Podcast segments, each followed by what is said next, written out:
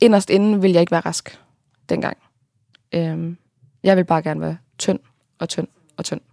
Jessica Bakani tilbragte en stor del af sin ungdom som patient på forskellige psykiatriske afdelinger.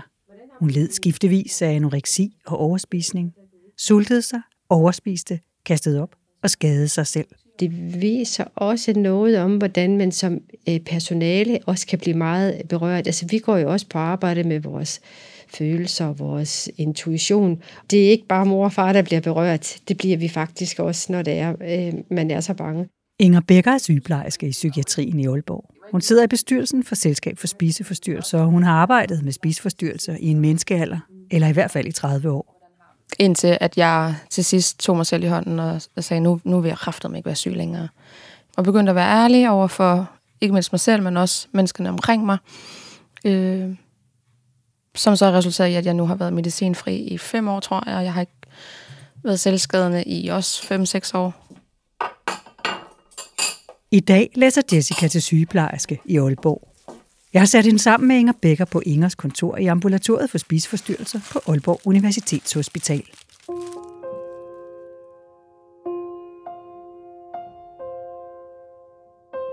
Flere børn, unge og voksne udvikler en spiseforstyrrelse. I 2018 var 11.700 personer, 9.900 voksne og 1.800 børn og unge enten indlagt eller i ambulant behandling for en alvorlig spiseforstyrrelse. Mange af dem er i behandling i overvis, og som sygeplejerske møder du dem ikke kun i psykiatrien. De dukker også op på de somatiske afdelinger med skæve blodprøver, knoglebrud, for lavt blodtryk, graviditetskvalme eller andre symptomer. Den langvarige behandling tager på patienterne, men også på personalet, som kan føle, at de ikke slår til, når behandlingen trækker ud.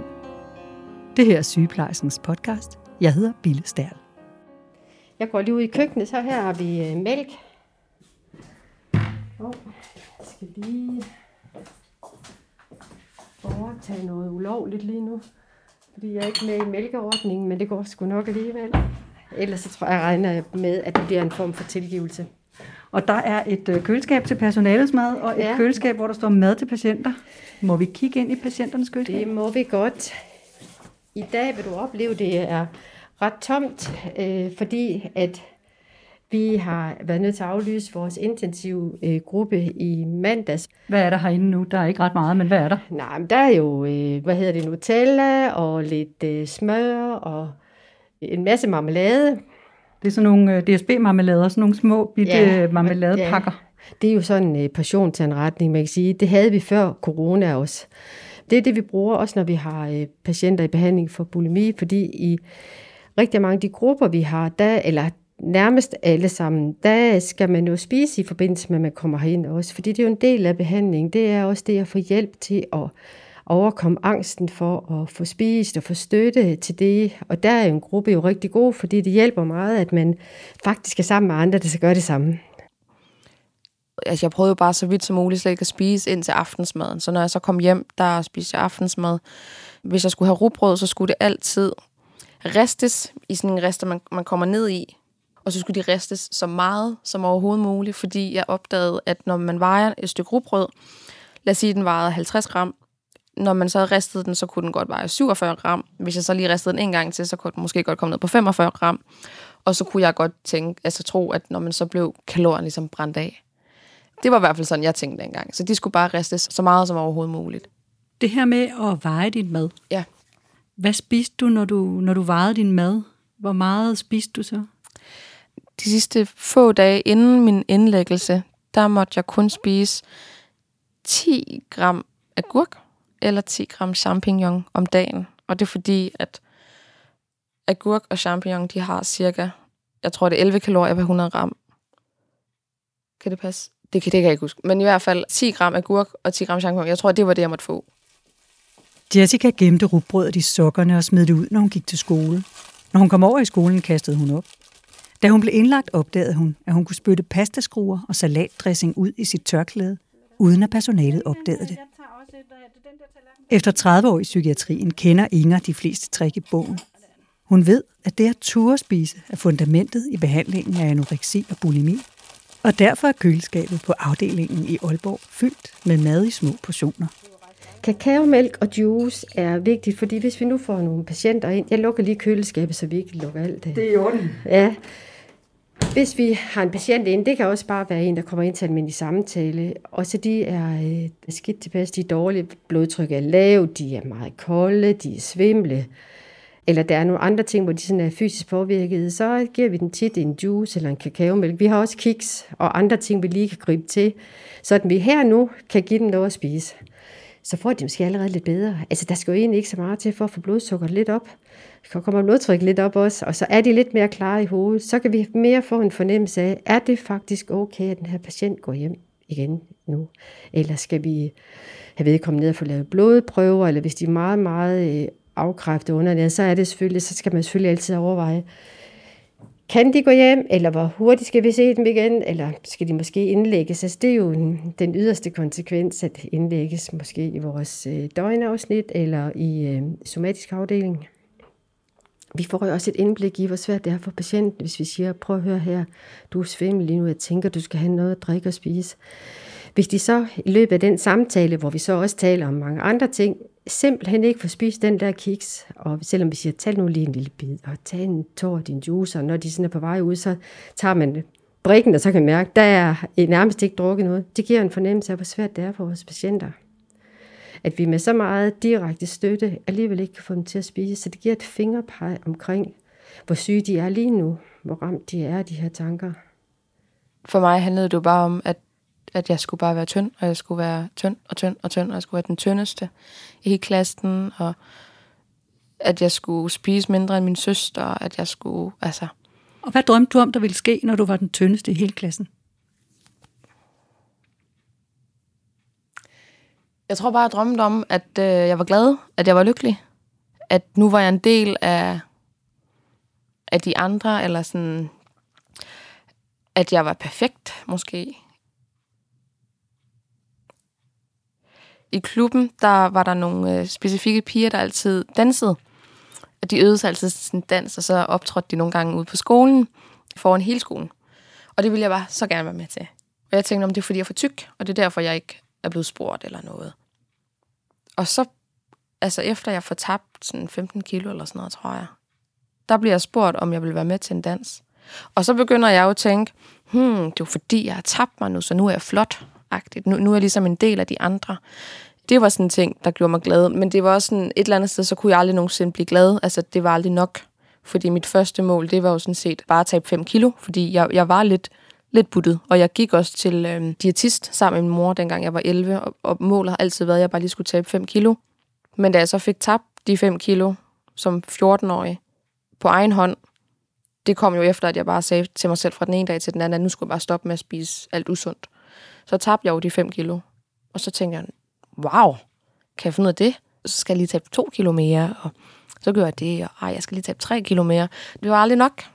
Når vi for eksempel får mad op fra øh, køkkenet, så er det jo sådan fuldstændig skrevet op, hvad skal man her spise? Og det gør også, at man får et blik for, jamen det er faktisk så meget, der er en almindelig portion. De mange af vores patienter, de har jo fået et fuldstændig forstyrret opfattelse af, hvad der skal være på tallerkenen. Og det er jo uanset om det er anoreksi eller bulimi, at så tænker man, at man skal bare have et velafdryppet salatblad og så to små granater, ellers så bliver man skide bange. Og der er vi jo nødt til at hjælpe vores patienter, og vi ved, at de er bange, så vi skal være meget tæt omkring det og støtte. Så derfor er det sådan indlagt i meget af det, vi laver i grupper. Det er simpelthen det, vi hedder måltidstræning, eller man kan også kalde det eksponering. Altså lidt ligesom hvis det er, at man har øh, andre problemstillinger og angst, så er det jo sådan, man kan ikke snakke sig ud af det hele. Hvis du er bange for at køre i bus, så kan du ikke blive ved med at sidde og snakke om, at du køre i bus, så skal du ud og køre i bus. Det samme er med maden. Problemet er bare, at du kan jo godt lade være med at køre i bus langt hen ad vejen. Du kan ikke lade være med at spise. Og det er hver eneste dag. Så det er noget af det, som en del af vores behandling går ud på. Det er det helt konkrete, at man får noget at spise. Det lyder så enkelt. Man skal bare have noget at spise. Men spiseforstyrrelser er nært beslægtet med angst, og angsten for maden kan vokse sig så stor, at den helt tager magten fra folk. Jeg tror aldrig, jeg har mødt en, som ikke har haft et lille bitte, bitte græn af et håb om, at det skulle være anderledes. Men det kan være meget svært at finde frem der kan være øh, meget øh, modstand, fordi man har jo fundet en, en løsning på en eller anden måde, som måske sådan på kort sigt lige hjælper, når man er allermest bange. Og vi beder så faktisk, eller vi siger til vores patienter, at de skal træde ud i et ukendt land sammen med os, og, og udholde, at man øh, faktisk skal prøve at gøre noget, som alt skriger ind i en, for at man skal gøre det anderledes. Og så selvfølgelig også sådan det mere terapeutiske del i at begynde at forstå, hvad er det, den hjælper dig med den her spiseforstyrrelse, og stille nogle perspektiver op omkring, hvad har du lyst til i dit liv? For eksempel så tegner vi tit sådan en model op, hvordan fylder din spiseforstyrrelse i dit liv? Sådan en lavkagemodel. Den har du måske også oplevet, ja. Jessica. Og det er jo det tit sådan, at 95 procent af tiden, der går tanker omkring spiseforstyrrelse på en eller anden led. Og så tegner vi en anden model. Hvordan vil du gerne have, at dit liv skal være? Fordi man kan sige, at den model, den begynder også at vise, hvordan, hvad var det en, der var vigtigt for en før. Samtidig så glemmer øh, vores patienter fuldstændig, hvad de egentlig var glade for før.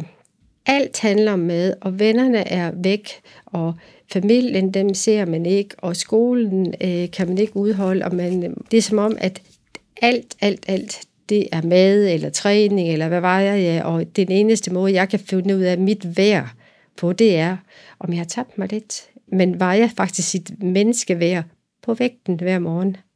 Og det kan man jo ikke. Jeg synes, den her ambivalens har været rigtig svær, i, hver, i hvert fald som en ung 16-15-årig pige. Jeg sagde, at jeg gerne ville være rask, men altså sådan helt inderst inden der... Åh, oh, den er svær, fordi måske vil jeg jo egentlig gerne være rask. Jeg kunne bare ikke...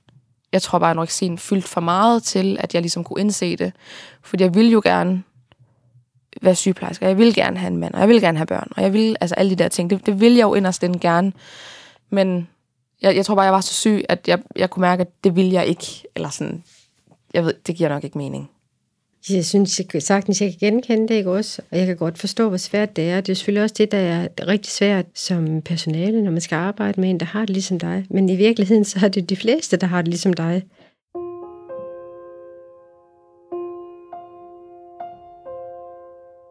Inger Becker er ikke bare sygeplejerske. Hun er også psykoterapeut, og det er de fleste af hendes sygeplejerske kolleger i ambulatoriet. For spiseforstyrrelser er et hårdt felt at være i. Ikke bare for patienten, men også for sygeplejersken. Vi kommer jo ind i et felt, hvor vi også mærker det vanskelige og desperationen, og hvis man slet ikke kan komme videre med en patient, så har man altså brug for også at have noget fagligt øh, fundament for at forstå det her og kunne snakke med hinanden om det. I starten, når man arbejder i det her felt, så kan man meget komme til at synes, at man ikke duer til noget selv, Altså, men øh, for meget nederlagsfølelser over, hvorfor kan jeg ikke få mine patienter til at spise, og hvorfor kan jeg ikke komme videre med det? Det kan jeg da også godt stadigvæk, men jeg synes jo, der er jo heldigvis længere imellem det, fordi ellers kan man ikke blive det her felt i så mange år. Det er et felt, som, hvor der sådan er, det er hårdt følelsesmæssigt at være i, hvis man ikke har nogle gode forståelsesredskaber og ja, muligheder for at, at spare med hinanden. Først vil jeg gerne lige sige, at øh, jeg bliver meget rørt af, at, eller sådan lidt ja, rørt ked af, at høre det der med, at I sygeplejersker, I vil jo rigtig gerne gøre alt for at hjælpe os patienter, og møder os som, som redde og sådan, og det har jeg jo selv været. Jeg har selv været, jeg råbte af sygeplejerskerne og, og den slags. Øhm, det gør mig lidt ked af at tænke over, øh, eller tænke på. Det kan også være rigtig, rigtig hårdt at gå i behandling her i mange, mange år, og skulle komme her ind hver eneste tirsdag kl. 2, ikke også? Så med det der med at have at vide, at man har nogen, der vil gå nogle flere skridt med ind, når man er klar, eller når man er lidt mere klar, for helt klar bliver man nok ikke helt før, men får den erkendelse, som du har nu, hvor du forstår, at det hænger sammen med noget andet. Men det er rigtigt nok, at det er noget af det, der er rigtig svært. Og så tænker jeg, det du sagde der med at blive sådan berørt af, hvordan det er for sygeplejerskerne. Jeg tænker, hvad var det sådan, der berørte dig ved det? Altså det, der skete lige nu? Ja, det er, hvor jeg siger det der med, at vi vil faktisk så gerne øh, hjælpe, og vi går på arbejde med vores følelser også. Hvad tænker du der? Jeg tror bare, det er alt det her med, at altså i hele mit, mit forløb, der har jeg jo mødt mennesker, der gerne vil hjælpe mig. Øhm, både en masse sygeplejersker, min mor og familie, og, og ingen har jo kunne hjælpe mig. Øhm, og jeg har bare, altså jeg har jo kæmpet imod alle dem, der gerne vil hjælpe mig. Øhm, jeg tror bare, det er sådan, det er måske bare lidt det, der lige, lige påvirker mig lige nu her, at mm. øh, ja, at, Da hun var syg, råbte hun af sygeplejerskerne. I dag er Jessica selv i gang med at blive sygeplejerske, og hun har tænkt sig at bruge sine egne dyrt købte erfaringer, når hun kommer ud på afdelingerne. Jo, jo, bestemt. Man kan jo godt se på min krop, at jeg har haft en, en udfordring, øh, hvis jeg har kortærmet på. Fordi jeg har ar på min venstre øh, underarm. For mig er det ikke noget særligt, det er, bare, det er bare den historie, jeg har. Og der har jeg i hvert fald personligt oplevet at møde mennesker, der har vil snakke med mig om nogle ting, som de nødvendigvis ikke har snakket med andre om. Fordi de ved, at jeg vil kunne forstå det på en helt anden måde. Fordi de kunne se din ar. Ja. Øhm, så har de spurgt lidt ind til min ar, så har jeg forklaret lidt om det, og så har de også tur åbne noget mere op, end de har gjort ved nogle andre. Øhm, og det tror jeg muligvis godt kan være en fordel, men som sagt måske også en, en ulempe. Øhm, Hvad skulle ulempen være? Jamen, ulempen skulle være, at man som patient måske slet ikke kan, kan håndtere det. Man kan ikke overskue at skulle forholde sig til en anden, øh, til en sygeplejerske, der selv har haft en bagage. Øh, og fordelen kan være, at man møder en sygeplejerske, som har været der, har været igennem det, som jeg som nuværende patient er igennem, og selv er kommet ud på den anden side, og hun ved, altså, det er i hvert fald nogle, af de ting, jeg har manglet som, som ung måske også. Øh, jeg kan i hvert fald huske, at hver gang jeg har været indlagt, og der har været de her øh, tidligere patienter, der har været ude på afdelingen og fortælle om deres historie, der har jeg altid været sådan helt med åbne øjne og været helt vildt fascineret af, hvordan de er kommet videre, og hvor langt de er kommet nu. Øhm, og det også, har også været det, der har drevet mig til, at jeg har altid tænkt, at, at det vil jeg også gerne. Jeg vil også gerne være en, der inspirerer øh, unge, der har det svært. Spiseforstyrrelser er en psykisk lidelse, som bliver behandlet i psykiatrien. Men patienter med spiseforstyrrelser dukker også op i somatikken, hvor risikoen for, at de bliver misforstået er stor, fortæller Inger Bækker. Der var en af vores patienter, som helt for nylig, hvor min kollega fulgte hende ned i somatisk afdeling, fordi hun var så dårlig, så sagde, havde hun sagt til sygeplejersken, det får du mig ikke til. Du får mig ikke til at drikke. Det var juice. Du får mig heller ikke til at drikke vand. Og hvor man, hvis man nu ikke har forstand på det her, så har man tænkt, det var da en ubehøvlet adfærd. Men det er det jo ikke her. Ikke fordi, at den patient er ubehøvlet. Hun er simpelthen redselslagen. Lidt ligesom, hvordan vi selv ville komme til at protestere, hvis vi skulle gøre noget, vi var skide bange. Og hvis du endda vil have mig og siger, velkommen, gå du ind til det her store bur med æderkopper, så tror jeg også, jeg vil sige, det får du mig ikke til. Men det er ikke, fordi jeg decideret er uhøflig, men jeg skal bare ikke derind. Hvis du heller ikke vil gå ind i buret med æderkopperne, så har du det lidt som de patienter, der ikke vil spise. Omkring halvdelen af dem bliver også behandlet på somatiske afdelinger. De fleste er ambulant, men omkring hver tiende bliver indlagt. Altså for eksempel kommer de ind, fordi de er underernæret, men mange sygeplejersker i med risiko for at generalisere, men i en øh, medicinsk afdeling, de har ikke ret meget forstand på spiseforstyrrelser. De ser dem ikke så tit, lidt ligesom de praktiserende læger. De ser dem ikke så tit, og de regner måske med, at når patienten kommer ind og er blevet indlagt, fordi de er underernæret, de skal have hjælp til at få noget mere at spise, og det er farligt for dem, at så samarbejder patienten omkring det. Og det her det springende punkt, det er der mange, der ikke gør, fordi at de faktisk er så ambivalente og så bange for at spise, at selvom de er indlagt på grund af, at de er underernæret, så spiser de ikke selv, hvis man ikke øh, hjælper dem til at få maden ind og støtter dem til at få spist og, og holder øje med det. Og der kan man sige, at der jeg i hvert fald oplevet i medicinsk afdeling, at nogle sygeplejersker har sagt, vi vil ikke tjekke patienten hele tiden, og vi vil ikke kontrollere patienten. Og jeg tænker, hvor kommer det sprogbrug fra? Fordi det her, det hedder ikke at kontrollere eller tjekke. Det her, det handler om at yde sygepleje i forhold til, hvor ens patient er. Og hvis ens patient er redselslagen for at gå hen til buffeten, så skal man hjælpe patienten med at, at få noget på tallerkenen. Det er sådan, som hvis ens patient var halvsidig lammet, så skal man også gøre noget særligt der. Man kunne også få en patient indlagt med knoglebrud, for eksempel. Mange af lægerne skulle forhåbentlig også spørge ind til øh, menstruation og til, hvor meget træner man, og være lidt opmærksom, hvis man ligger lige i det der subnormale område vægtmæssigt. Altså, får du nok at spise, og hvor meget træner du? Fordi man ved, man kan få de der stressbrud. Altså, der kan være mange ting, hvor det er, at man er nødt til sådan at stykke et puslespil sammen. Et uskyldigt knoglebrud kan skyldes, at kroppen er helt afkalket af anoreksi. Et andet tegn på underernæring er skæve blodprøver og alt for lavt kalium, efter at have kastet op igennem længere tid.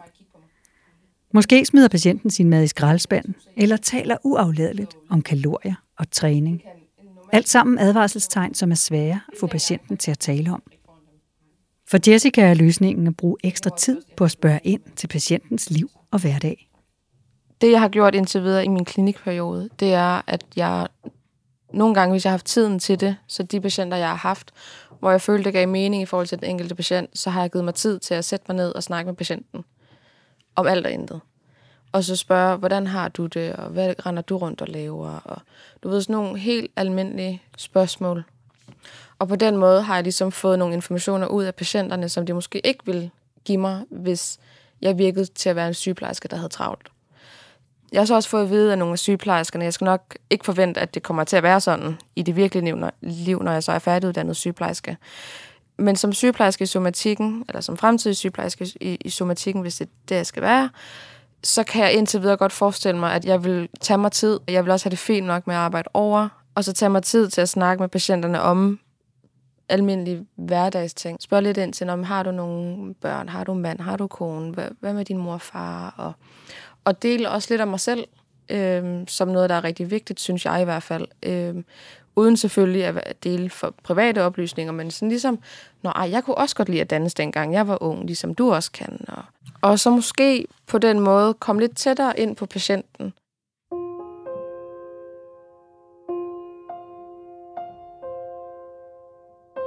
Og endelig er der et helt simpelt greb.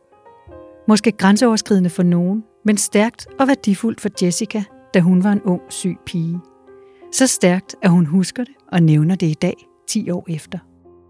Da der var en anoreksi, der kan jeg huske, at min kontaktperson en dag, så skulle hun hjem, og så banker hun lige på døren, inden hun får fri. Øh, kommer ind, og så siger hun, mor, jeg, øh, jeg smutter hjem nu, god weekend. Og så krammede hun mig. Og, og den følelse der, altså sådan, der følte jeg mig vigtig. Jeg følte, at hun, at hun ville mig. Altså, hun ville gerne, ja. Øh, det var ikke bare et arbejde for hende. Hun, hun var rent faktisk interesseret i, at jeg skulle have det godt, og det kunne jeg mærke ved det kram alene. Det kan tage mange år at behandle en spiseforstyrrelse. Ingen har endnu fundet den helt rigtige kur, og mens 40-50% bliver raske, ender 30-40% med at have spiseproblemer i større eller mindre grad, mens 20% forbliver alvorligt syge. For Jessica betød et kram alverden, indtil hun fandt styrken til at vælge at blive rask. For Inger er det vigtigt at se sine patienter og støtte dem, også når de modarbejder hende. Du er som altid velkommen til at sende idéer og kommentarer til os på podcast dsr.dk. Dette afsnit var tilrettelagt og klippet af mig. Jeg hedder Bille Stærl. Tak fordi du lyttede med.